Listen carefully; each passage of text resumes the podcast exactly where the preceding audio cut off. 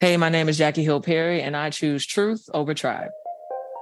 Are you tired of tribalism? I think a lot of what the left supports is satanic. The only time religious freedom is invoked is in the name of bigotry and discrimination. Are you exhausted by the culture war? If they don't like it here, they can leave. You could put half of Trump supporters into what I call the basket of deplorables. Are you suspicious of those who say Jesus endorses their political party? Is it possible to be a good Christian and also be a member of the Republican Party? And the answer is absolutely not. From certainly a biblical standpoint, Christians could not vote Democratic. We trust the lamb, not the donkey or the elephant.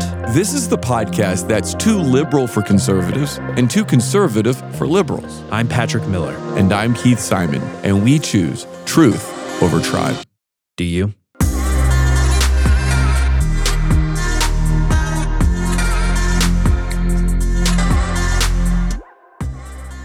Jackie Hill Perry is everywhere. She's all over Instagram, sharing what she's learning from the Bible and her four beautiful kids that she has with her husband, Preston. She's all over the country, speaking at conferences and churches, using her skills as a Bible teacher and poet. She's on your bookshelf, or she should be. In her book, Gay Girl, Good God, she shares her story of becoming a follower of Jesus. In her most recent book, Holier Than Thou, she gives us a beautiful picture of God's holiness. And guess where Jackie Hill Perry also is? That's right, right here on Truth Over Tribe. We had a fantastic conversation.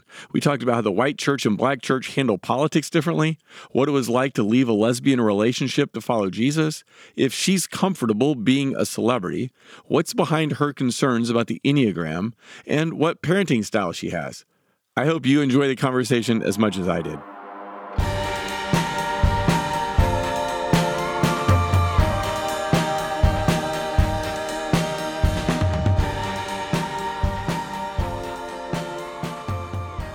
Jackie Hill Perry, welcome to Truth Over Tribe. Thanks for having me. Man, there's so much I want to talk to you about, but did I get it right? You're from St. Louis? I am. I was born and raised in St. Louis for a little while. I moved when I was pretty young. So Oh, nice. we were from North County up in Florissant. Where were you from? Same. Same? Yeah, literally. Florissant? Yeah. Wow. I lived off of Hall's Ferry. Wow, that's so close. Now I'm a lot older than you, so it's not like we were hanging out at the same time or anything. But yeah, we lived off Florissant Road on St. Catherine. So when you were in St. Louis, were you into sports and stuff or, or no? No, never. I stayed home and watched, you know, Jenny Jones and Ricki Lake. That was all I did. I did nothing good. What's the best thing about St. Louis? What's your best memories? St. Louis is an interesting place. I would say, I think living in LA now, living in Chicago, and now living in Atlanta, I think St. Louis has a humility to it, kind of just a Midwest yet Southern feel Mm-hmm. that I think is kind of special. I thought you were going to say gooey butter cake. Oh, I can't eat that. It just feels like uh, sugar on sugar. It's just too much. I thought you were a big fan. No, No, I can't. It's just yeah, no, no. no. It's like pecan pie. It's like just eating a handful of sugar. That's what I like about it. But I guess Oh, praise God. too sweet for you. That's the tribe I'm representing. Non gooey butter cakes. Hey, before we get into stuff, I know you are connected in the Christian world. You travel, you speak to different groups, you're talking to different kinds of Christians all around the country.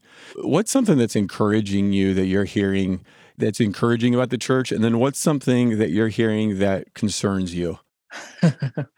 Encouraging. We are still learning. We are still trying. We are still pursuing. We are still praying. We are still attentive to the needs of the world and to the needs within the body. And so I, I think seeing people not content with being stagnant, Mhm. whatever that means, is encouraging. Discouragement, obviously, it's a lot that I could be. I know. Just limit yourself to one. I think the disunity is discouraging. And obviously there's place for level of healthy division, right? You know, like over false doctrine, false teachers, blah, blah, blah, blah, blah. But I do think we are divided over things that we just shouldn't be divided over. like, are you thinking politics or race or economics or what? I feel like politics has been one of the main divisions Uh-huh. that I've seen. And it's interesting because I haven't even experienced the division locally, like in my church or in my communities. I've mainly seen it online. And so I think the online divisions can make it seem as if the divisions are louder and more significant than they might actually be. But still, I think that is pouring over and influencing the way we deal with each other when we're like in proximity to each other. So And you felt some of that. I mean, I remember when you tweeted a picture of Judge Jackson and her daughter. Oh yeah. And you got a lot of pushback. And that's part of that political division, right? People came after you because they took a picture you were admiring between a mom and a daughter. And then they read a lot into that. Yeah, that I was making a political statement. Are you into politics much? I'm not. I feel like it's assumed that I am. but I only know of what I hear talked about most. And so I feel ever since I left Twitter, I've been more ignorant of many of the conversations surrounding politics since then. Why did you leave Twitter but not Instagram? Because I think Twitter is a terrible place.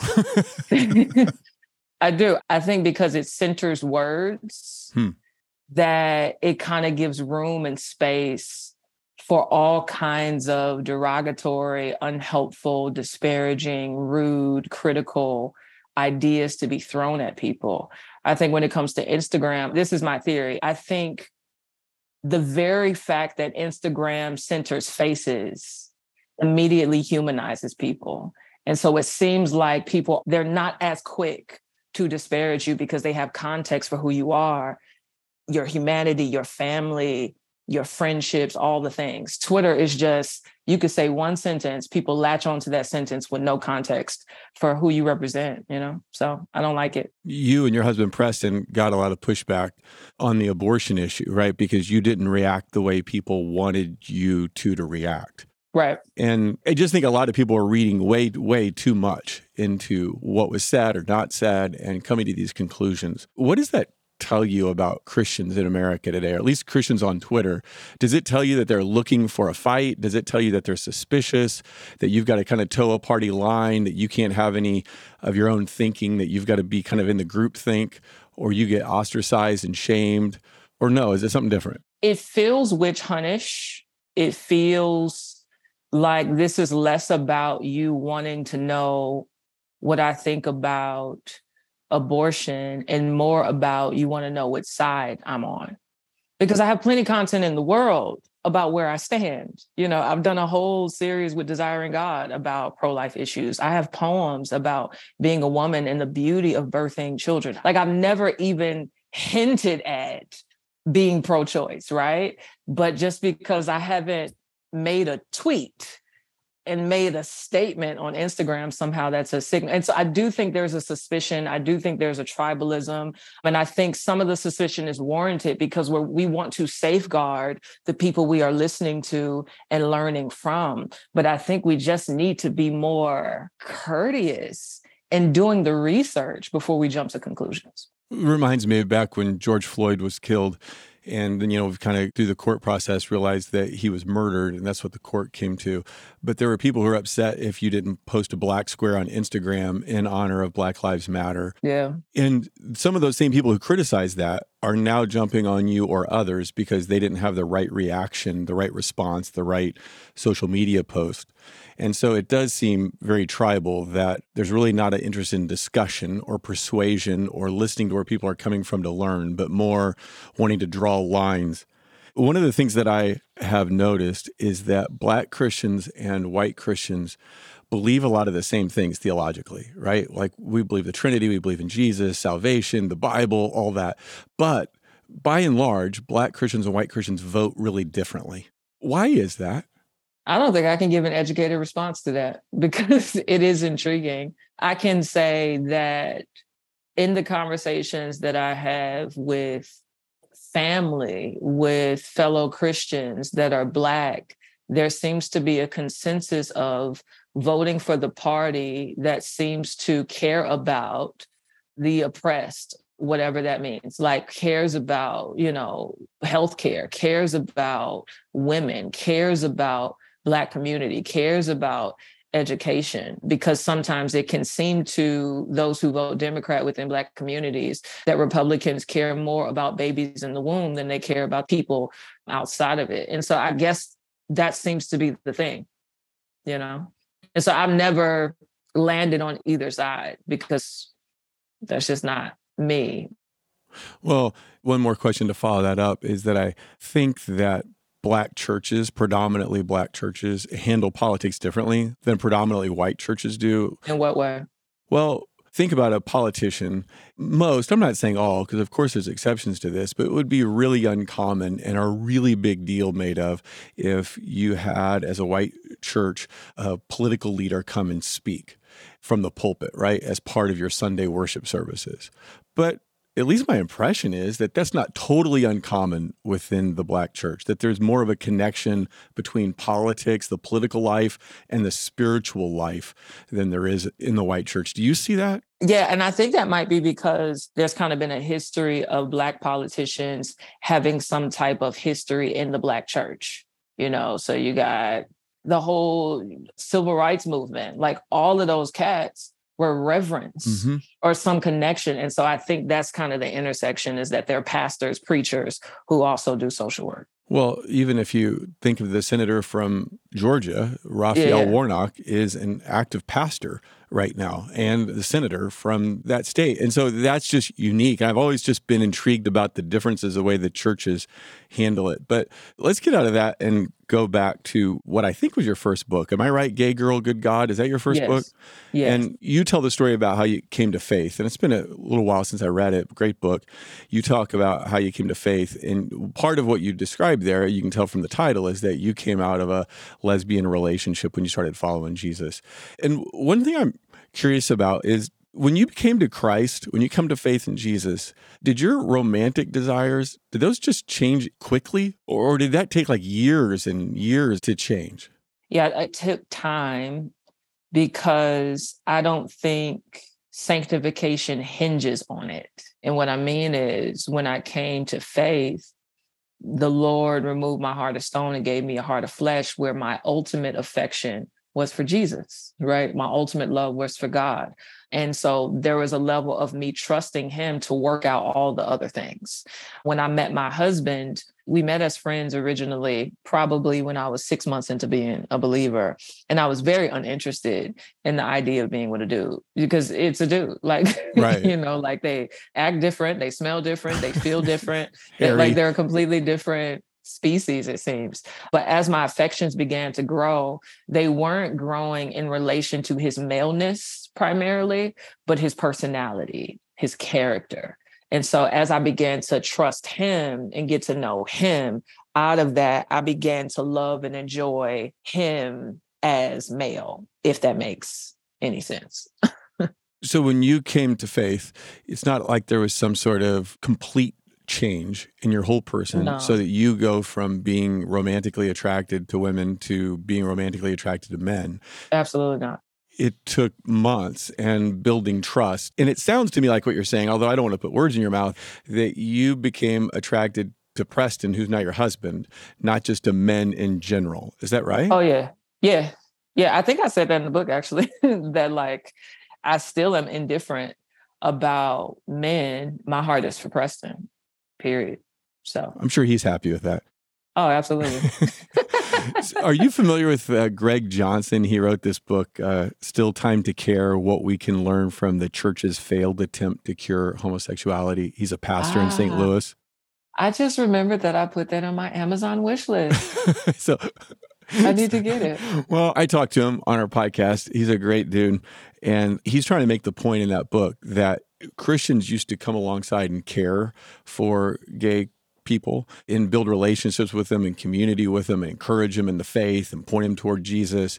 But somewhere along the line in the 70s, Christians decided they were going to cure people of their homosexuality, right? And so they were looking for people to say, I came to faith and my homosexual desires changed. They went away. Yeah. Do you think that homosexuality can be cured like that? Or do you agree that it's more like coming alongside and caring for people as they are? I think if we place it in the context of sin, then the question becomes not if is it curable, but is it something that you are able to put to death? Hmm, okay. Right. And so I think that's a part of the problem is that we've actually taken it out of the realm of sin and thought of it more in terms of psychology or hyper spiritual where you know you have some spaces that might lean pentecostal they're like you just need to be delivered Mhm. which is no different than saying you just need to be come straight and so to me i think if we understand it as no we were born after adam and therefore we've inherited a sin nature that expresses itself in a diversity of ways and we have a choice to repent and turn from it and follow jesus meaning we need to consistently put to death what is earthly in us even if it persists to the day that we die but we do that by virtue of the power of the spirit and by looking to jesus who you know went before us and despised the shame and endured the cross for the joy that was set before him. And so i think when you look at it that way it's not a can you be delivered or not? It's like no you can be set free from sin through jesus and that's it. Do you have a lot of friends that are any friends that are still practicing a lifestyle you no longer do that are lesbians or gay? And the reason I'm asking is because I think somewhere along the lines we got the idea that if a person is genuine in their belief about Jesus, they will change their attractions. And in that sense, kind of you might be a poster child for that group, right? I mean, you were in a lesbian relationship, now you're married, you got four kids. right But I'm not sure we're supposed to try to get people to go from homosexual to heterosexual, are we? no that's not in the bible you could be a sincere Jesus loving, Bible believing Christian and still have same sex desires. yeah because i mean being straight doesn't make you morally right Right. being straight doesn't imply that you're full of the Holy Spirit or that you're obeying the command. Like it means nothing apart from obedience to Jesus. And so I think the emphasis in the New Testament is not going from gay to straight, but from sinful to holy. Like the thing that gets us to that point is faith in Jesus. And so I think that's actually been a huge stumbling block for many people in the gay community is that the way we've talked about conversion is that we've talked about it in such a way that implies that to come to Jesus is to live a temptationless life. If same sex desires are in fact a temptation, and in essence, what I'm saying, come to Jesus so you won't be tempted. Where is that in scripture? like, we will be tempted, but in Christ, we have the power to overcome those temptations. That's the difference, is that I'm no longer a slave to the things that I am tempted to leave Jesus for. I wrote an article that was published at the beginning of the year, encouraging people to not give up on the ability to make an argument in the public square for heterosexual, traditional, biblical marriage.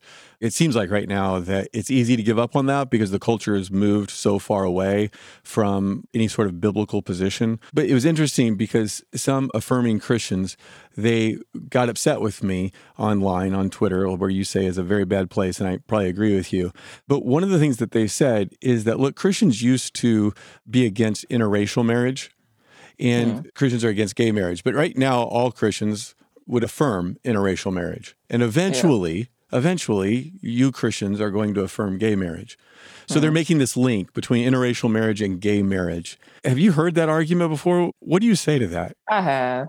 There's actually some term for that, like this. I haven't got to this class in seminary, but something like where there's a change over time and therefore like we can change ideas and things like that. Again, I think the difference is God created ethnicity, Mm-hmm. God created diversity. Sin is the reason why same-sex marriage exists. And so there is no redeeming it. And so if there were Christians that were racist and had racist reasons for why they disapproved of interracial marriage, that was bad exegesis too. Right? Like that was a misreading of scripture too, if at all. And so that's my argument is that like you're basing bad interpretation of scripture as expressed through racist ideas to bad interpretations of scripture that are trying to affirm what Romans 1 actually disparages and calls idolatry. Right. Because being black or Hispanic or Asian or white or whatever. That's good. Right. That's something God created. And those are immutable characteristics about us, right? We don't change those. Yeah. Whereas how we act sexually, whether it's heterosexually or homosexually or however, are choices that we make. And so it seems to be a pretty big leap to compare interracial marriage to gay marriage, but It is. it's part of the argument out there. And it's hard to respond in 280 characters on Twitter, right? So sometimes those conversations don't go very far. You'd have to do a thread. and then nobody reads it. Are you comfortable being a celebrity? I mean, you're a celebrity Oh, Christian, man. right? You have really good questions. so we live in a time of celebrity, right? Our country is full of celebrities. It's the world of Kim Kardashian, right? And of course, she's not the only one, but man, everybody is a celebrity right now. And we worship celebrities, we love celebrities, and we shouldn't be surprised that that love for celebrity has come inside the church, right? So now we have celebrity Christians, celebrity Christian leaders. But people are starting to turn on celebrities a little bit, right? The Rise and Fall of Mars Hill, Katelyn Beaty's Yeah. book about celebrity Christian leaders. And I'm just wondering, you know, are you comfortable being a celebrity Christian? I don't even like the phrase. I'm sure you don't. I- knowing yes. So knowing that I don't like all that it comes with. I don't like the inordinate esteem.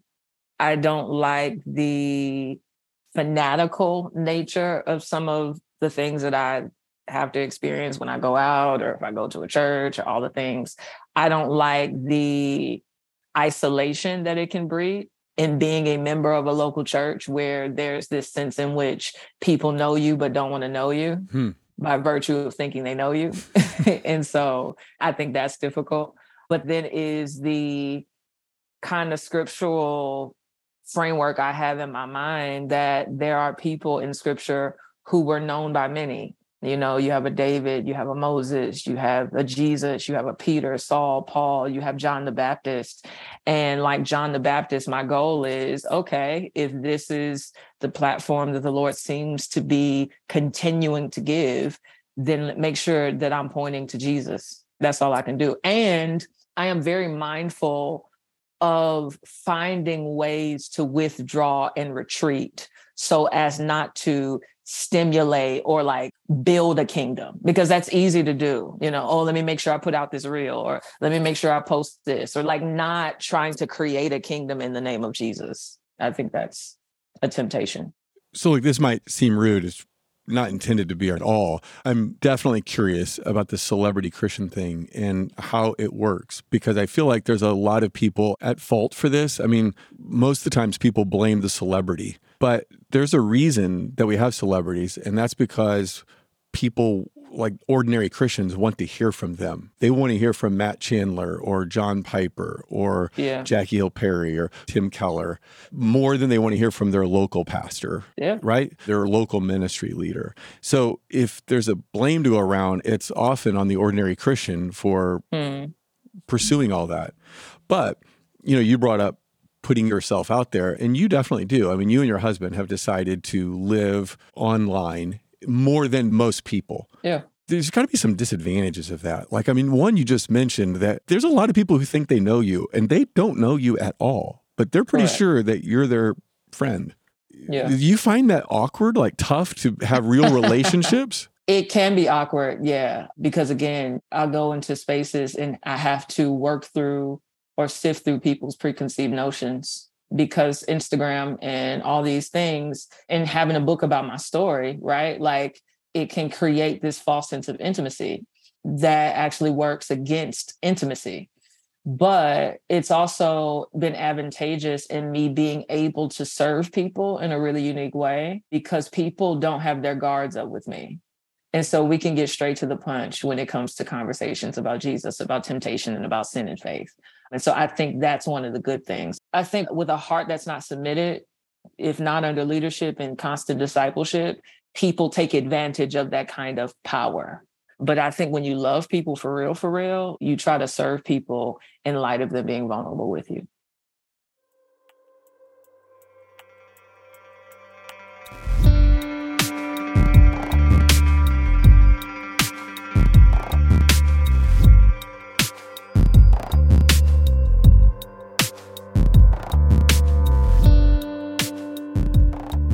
We'll get back to the episode in just a moment, but today I want to invite you to become a partner with us through giving.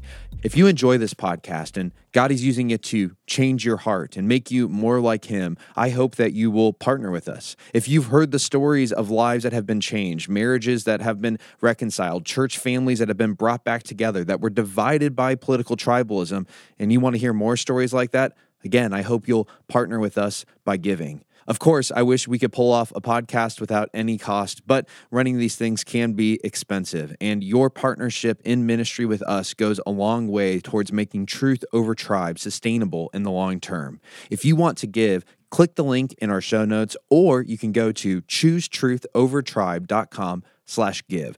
That's choosetruthovertribe.com slash give.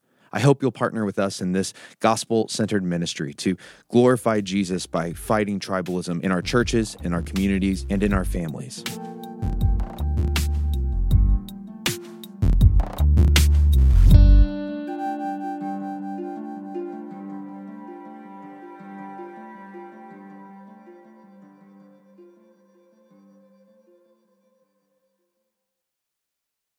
Yeah, I think that when that podcast, The Rise and Fall of Mars Hill, and plenty of other scandals from Ravi Zacharias to Bill Hybels, I mean, it's a long list. We all know them. We don't need to recount them all here.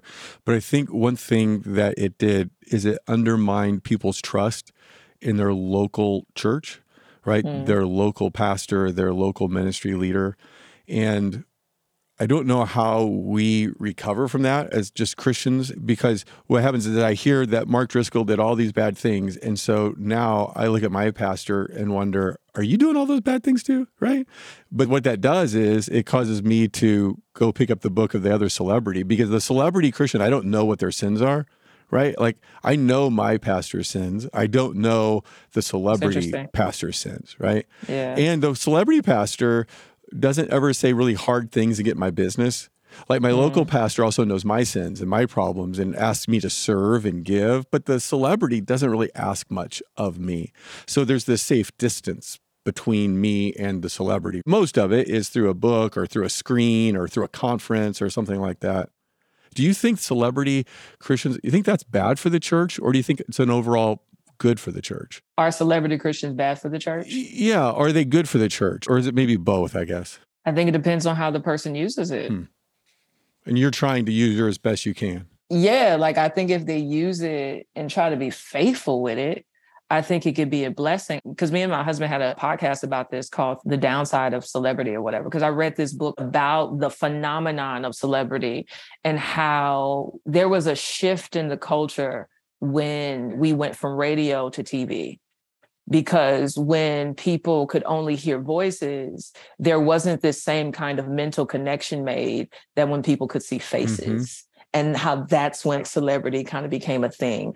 And so again, I think the way the person uses it is important. And I think those who have influence, it is their duty to influence people back into their churches. Mm-hmm. It is their duty to say, hey, honor your pastor, find a local church, get in a small group, find some mentors, women, get an older woman, men, find an older man. Like, I think it's our duty to continue to push people back into their local church. But that's actually not common because a lot of Christian celebrities aren't actually in local churches. Right. So that's not even a part of their discourse. oh, I figured oh, it. What is it? It's the immortality of celebrity. But basically, how being a celebrity is a form of concocting immortality because you create these little yous via books, via videos, via whatever that will outlive you. It's interesting. It's very interesting. And, you know, maybe in history, a person got their credibility and authority from being ordained within a church or having a certain education. Now people seem to get their authority through their followers. Like it's the attention economy that if people follow me and if I have a lot of followers, then I must have something good to say. But like you said, that can be used well or misused. Yeah, Jesus had 12. So there's that. you blew up Instagram the other day when you started talking about the Enneagram. Oh, Lord. So let's don't go too much into it because I don't have any desire to argue with about it or agree with you. I don't know what I think about the Enneagram. I'm not super into that kind of stuff just by personality. It doesn't interest me all that much. But what I want to get is below a little bit into it seems like you're studying spiritual warfare or something. There seems to be more to it than just the Enneagram. for sure. What are you concerned about? What are you learning that's causing you to just be wary of lots of stuff or re examine stuff? There seems to be this very low key obsession with witchcraft, particularly with young people and women, you know, so kind of the the crystals or the worshiping of ancestors or spirit guides. And I think all of it kind of serves self and also is a consequence of trying to make sense of suffering. And so I've just been spending a lot of time with digging into these things and because I think Colossians 2 warns us to not be taken captive by philosophies, by empty deceit, according to the elemental spirits of the age. And I think Christians have to be talking about this stuff because the enemy is very crafty. So, would you think something like yoga is like the Enneagram in the sense that, and I'm putting words in your mouth, you may not agree, but probably yoga can be used as a stretching thing where people just get some exercise, but yeah. it also has a history in different religions.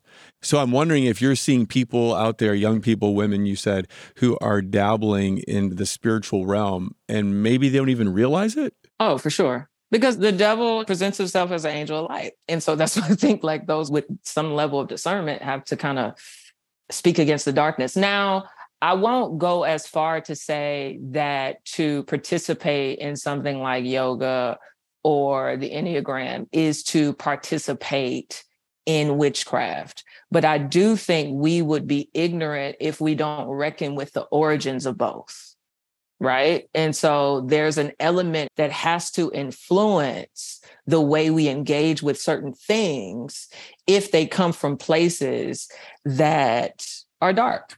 That's it you caused me to go, well, what's she talking about the Enneagram thing? My wife had told me about it. And so I just went and started doing some reading on it. And you're right. The origins, at least the way the Enneagram came into the United States, has some suspicious characters involved. One guy who said he wrote the personality types for each of the numbers says he did it under the power of, it sounds like a spirit, a demon. I don't know exactly what he would call it, but it sounds pretty crazy. Yeah. And it's interesting because it actually has a worldview hmm. attached to it. And so it's not as simple as, oh, this is a personality test. It's like, no, this is a personality test that actually comes with a certain kind of religious and spiritual framework that I think it would be wise for us to research and pray through. Oh, I love that. And rarely does that framework have like a biblical framework over the top of it. So, in other words, you're not hearing about sin and repentance and grace and Christ within that Enneagram worldview you know, we have ministries that are attempting to merge the two. I haven't done enough work with seeing how possible that is. Your latest book is Holier Than Thou, right? Mm-hmm. And I listened to it, which, by the way, people, if you get the chance, you should for sure get on Audible because Jackie Hill is the reader, the narrator, and it's super well done. It's got great content delivered well. Holiness of God, when we hear it, I think most of us hear bad news. Convince us that the fact that God is holy isn't bad news. Tell us why it's not bad news for us. Man, because it is the holiness of God that condemns us to a certain degree, right. right? Because, you know, like in Isaiah 6, woe is me, for I am a man of unclean lips and I live amongst the people of unclean lips. Like being in proximity to the holiness of God revealed his sinful nature as something that deserve judgment and wrath. And so that is bad news. But the good news is that it's also because God is holy that he is also love. And it's in his love that he sent his son to die for us so that we could be what? Holy like he is. And so I think we have to see that God's holiness is more comprehensive in the sense that it isn't just expressed in judgment, but also love, also mercy, also compassion, especially when you reckon with the idea of God's holiness, not only just being moral purity, but also transcendence, that God exists differently than us. And if that is the case, even when I pray and say, Hey, God, can you please be with my daughter while she's at school in second grade, protect her. If he was a local God, like the idols that we worship, he wouldn't be able to listen to my prayer and move and be with my daughter at the same time. And so there's even a level of like understanding the holiness of God as it relates to his distinctiveness that actually secures even the way I pray. and so I think that's good news. Like in Leviticus 10, there's a story of Aaron's sons, they're priests, and they offer unauthorized fire, or different translations call it different kinds of fire, but something they weren't supposed to do. And fire comes down from heaven and consumes them. Or Ananias and Sapphira lying to the Holy Spirit and immediately being struck dead, and other stories like that in the Bible. And those sober me, but I'm ashamed to say that that feeling of being sobered by God's holiness doesn't stay with me that long, as long as I wish it did. How is studying the holiness of God, how has it changed your life? Oh man. One, I prayed that it would. I said, Lord, don't let this just be a study that helps a bunch of people and is informative but doesn't change my life because i think that's where hypocrisy kind of thrives is being able to create resources that are helpful for other people, but actually not influential for you. And so that's one. I think God was faithful. And it just expanded my, my, how do you say it? My imagination of God. Mm-hmm. So even how I said, like me praying for my daughter, it's like because you're transcendent, you can do anything. But it also is like, man, you are committed to doing and being good. Mm-hmm. And so if I'm suffering, then it's like, okay, I have to believe that you are a God of compassion, the Lord, the Lord, the gracious and compassionate God. You're not lying to me when you say that. And so it even anchors me when I'm going through something difficult, where it's like, okay, God is being good, even though it doesn't feel good. Mm-hmm. It's just, it's made me trust him more. I can't say it any other way. First John says that God is love. And Isaiah 6 that you've already told us about says God is holy, holy, holy is one of those more important than the other? Is one of those more preeminent than the other, more at the foundation of God than the other? We only see, you know, the repetition of a particular attribute of God in Isaiah 6 and in Revelation where it says holy, holy, holy. You mm-hmm. don't see mm-hmm. mercy, mercy, mercy, just, just, just, compassion, compassion, compassion, which is to say that obviously the angels recognize that God is supremely holy, ultimately holy, completely holy. Like it carries this idea of he is holy through and through and through. And without holiness, God couldn't be love. Mm-hmm. Without moral purity, God would not care about us. God would not be self giving. And so his holiness is actually expressed in his love towards us. Without any moral purity, I don't think we would have a God of love. One thing I loved about the book is that it just got me, got everybody who read it to focus on God, to focus on his character, who he is, what his promises are, what he's like, how dependable and reliable he is, how you can bank your whole life on them. And I think a lot of us, we get our eyes on other things like more practical things. You know, I want a book that helps me be a better leader, or a, I want something to help fix my prayer life, or make me a better parent, you know, whatever. And we're looking for Christian books, and those are all good and they have their place. But it seems like you put a huge emphasis on no, if you know God, like know God, then not know about him, but know him, that some of these other things are going to fall into place. Yes, I mean, seek the kingdom of God and everything else will be added to you. And I have to give credit where credit is due. I disagree with some of his positions, but John Piper completely changed my understanding of God when I first came to faith and started to be introduced to the concept of Christian hedonism mm-hmm. and just the way he centered Christ in his sermons, in his books, in his encouragement, even. It revolutionized. And I don't say that flippantly, I'm being literal. It revolutionized the way I read scripture because I went to scripture looking for God. And then now, if I exhort, I'm trying to center God because it is really easy, as we all know, you know, practical stuff, being super pragmatic is cool and all, but it has the potential of being done apart from faith. Right. And anything not done from faith is sin. And so, yeah, I could be a better leader, but if I'm not looking at God, I'm probably not going to be a godly leader. Right. I could be a better parent, Mhm. but if I'm not looking at God, I probably won't be like God even in my parenthood. And so I think He has to be center in how we apply even just super normal stuff in our day to day life. You mentioned John Piper. Who are a couple other living people who have been influential in your thinking, either relationally, you know, or through their books or talks? Who are a couple living people, maybe a couple dead people? People we don't know are the woman that discipled me, Santoria, my pastor in Chicago, Brian Dye, and one of my mentors now, Melody Fabian. All of them have walked with me in different seasons. Santoria was with me when I first came to faith. So she just taught me the basics of being a Christian.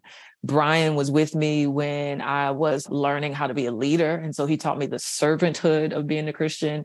And then Melody came along when I got married and had children. So she's been walking with me just at what it means to be a wife and what it means to be a mother. So I think they've been the most informative for me. Now, outside of that, obviously, Piper has helped me to be super God centric. Tim Keller, he's been really helpful and insightful on how to be curious and how to be fair and how to read widely so as to serve the culture that you're in. Ward Charnock, I think that's his name. Yeah. His book, was it The Existence of the Attributes of God or something like that? That book, that thing was so good to me. And then lately I've been getting into Bavinck because I'm in seminary. So that's kind of like a requirement in almost every class to read Bavinck. And J.I. Packer has been helpful. Those are a few. C.S. Lewis. Yeah. Everybody got to say C.S. Lewis. You're not a Christian if you don't say C.S. Lewis. But I just want to point out that there have been real people in your life who've come alongside a pastor, a friend, mentors who have helped you at different seasons of your life. And I think it's good for us just to think about who could we be that for, right? I mean, all of us would love to have someone like that in our life, and we can pray and ask God, and God may very well be gracious and give us someone like that. But I think all of us have the ability to also say, who could we be that for someone else, right? So, is there somebody maybe in a transition in life, they just got married or they just got divorced or whatever, that you could come alongside and teach how to be a wife or a mom or a leader? I love that. You got four kids. What age range? Eight to one. Eight to one. And I have four kids too that are seven years apart. So similar to yours. It's just Okay. mine are a lot older than yours. And you travel a lot. Do they travel with you? No. So my mom lives with me. Oh, wow. She's a big help. Is that good or bad? Oh, it's amazing. Because I prayed a couple years ago. I was like, Lord, I, I need help to even just manage this Yeah. home, you know? And she ended up moving in with us. And so it's been really beautiful, not even just on the like, you help me type stuff, but just even the intergenerational Mhm. dynamic that my children are being raised under. And I kind of like that a lot. What's your parenting style? You and Preston. How would you describe your approach to parenting a one to eight year old? Man, Preston is fun. He plays with them Mhm. and does all. I'm not fun at all. Like I'm not about to play puzzles. I'm not about to play with the dolls and change my voice. I'm not about to do that. Because why? I don't. It just feels stupid. I just and then my daughter, like, if I don't do the voice a certain way, Uh-huh. she gets mad at me. You gotta do the voice like this. It's like I don't want to play no more. I'm just taking like I'm making sure y'all fed, making sure you took a bath.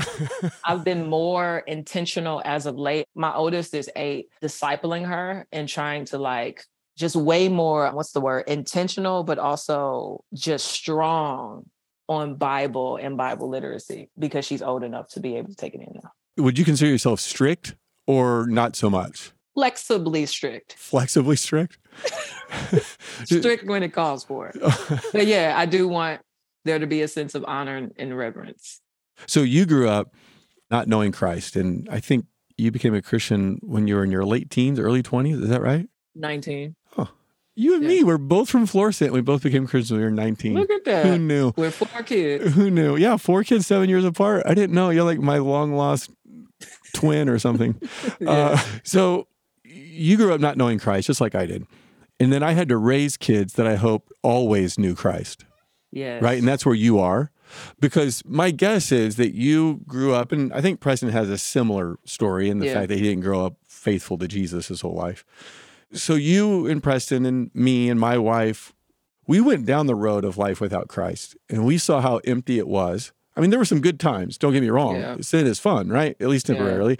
But then we got to a point where we said, okay, I don't want this. I want Jesus.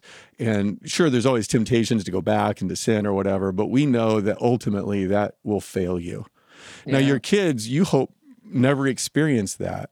And yet at the same time, there's good things you learned from Yeah. wandering away from Christ and then finding him at 19. So, how are you going to handle it if your kid wanders away from faith and kind of mm-hmm. lives like old Jackie Hill instead of new Jackie Hill? Yeah. One, I don't have the expectation that that's not a possibility. Sure.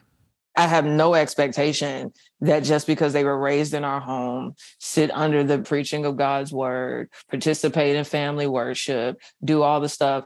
I have way too many friends that grew up as Christians and completely turned away from Jesus, Mhm. and Jesus had to snatch them out of that. And so I recognize that salvation is by grace Mhm. Not by you family. know period and so i think what i've been doing lately i've been more intentional about praying for them in the future. So for example instead of just god save them it's been on some lord help them persevere to the end. Give them godly friendships. Mhm.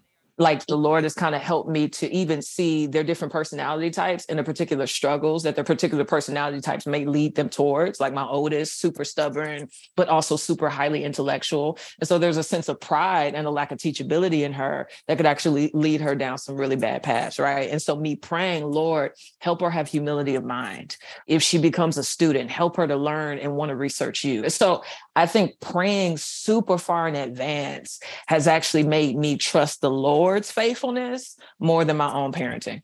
Do you think you're prepared spiritually, mentally, emotionally for your kids to go through a season where they're not interested in faith in Jesus? I have no idea.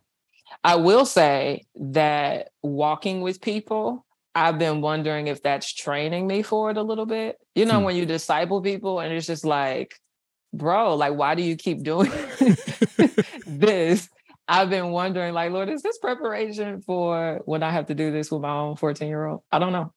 I think it was one of the scariest things that I have faced, at least to my knowledge. My kids range from 20 to 27 now, and two of them got married this year. The older two got married. And as far as I know, you know, they had seasons where they were closer to Jesus or further from Jesus, but there was no sense in which they went away from Jesus Praise God. completely. Yeah. Uh, I'm very, very, very thankful for it because it's all of grace. But I think that was always a thing that sat in the back of my mind is I had to be prepared for that because, Mm. like you said, just because they grow up in a certain home doesn't mean they're going to love Jesus. yeah. But you feel so powerless. Like, I can't control that. I can't control their heart. But then it makes you depend on God. yeah, I've been trying to cultivate an environment that allows confession without shame Oh, I love it. Tell us about it. To prepare them for that. So um, I kind of started to think through this in just working in the sexuality space and hearing from people who came out and the responses of their parents and how that actually silenced them which in turn like kind of rooted them more deeply in their sin because they had nowhere to go to process it right? And so for my oldest in particular because she's the one who's transitioning into a season that we're having more of these kinds of conversations where it's like creating an environment where you can confess or be confronted about a sin without feeling shame. So for example we had a situation our daughter we knew that she had did something in particular and we asked her about it and then we asked her questions about it but making sure our posture is welcoming making sure our face is still loving and then hugging her. Mm. like we still love you we still are here for you like you don't have to be afraid you're not on punishment and so i feel like that kind of lays the groundwork for if ever god willing they get themselves into some craziness they know where to go It's that speak the truth in love that is so hard to do. Truth and grace at the same time. You telling that story reminds me of my son. My oldest son was probably 15 years old and he had some buddies spend the night. And we knew just because sometimes parents know things that they had snuck out the basement door and had gone and like TP'd a yard and egged a car. I don't know, things high school boys, knuckleheads do.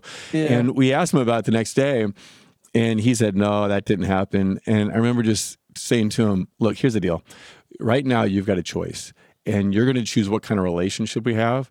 And you get to choose if we just get to talk about things and be honest and open and work through things together, or if we're going to have a relationship where we lie and hide and deceive.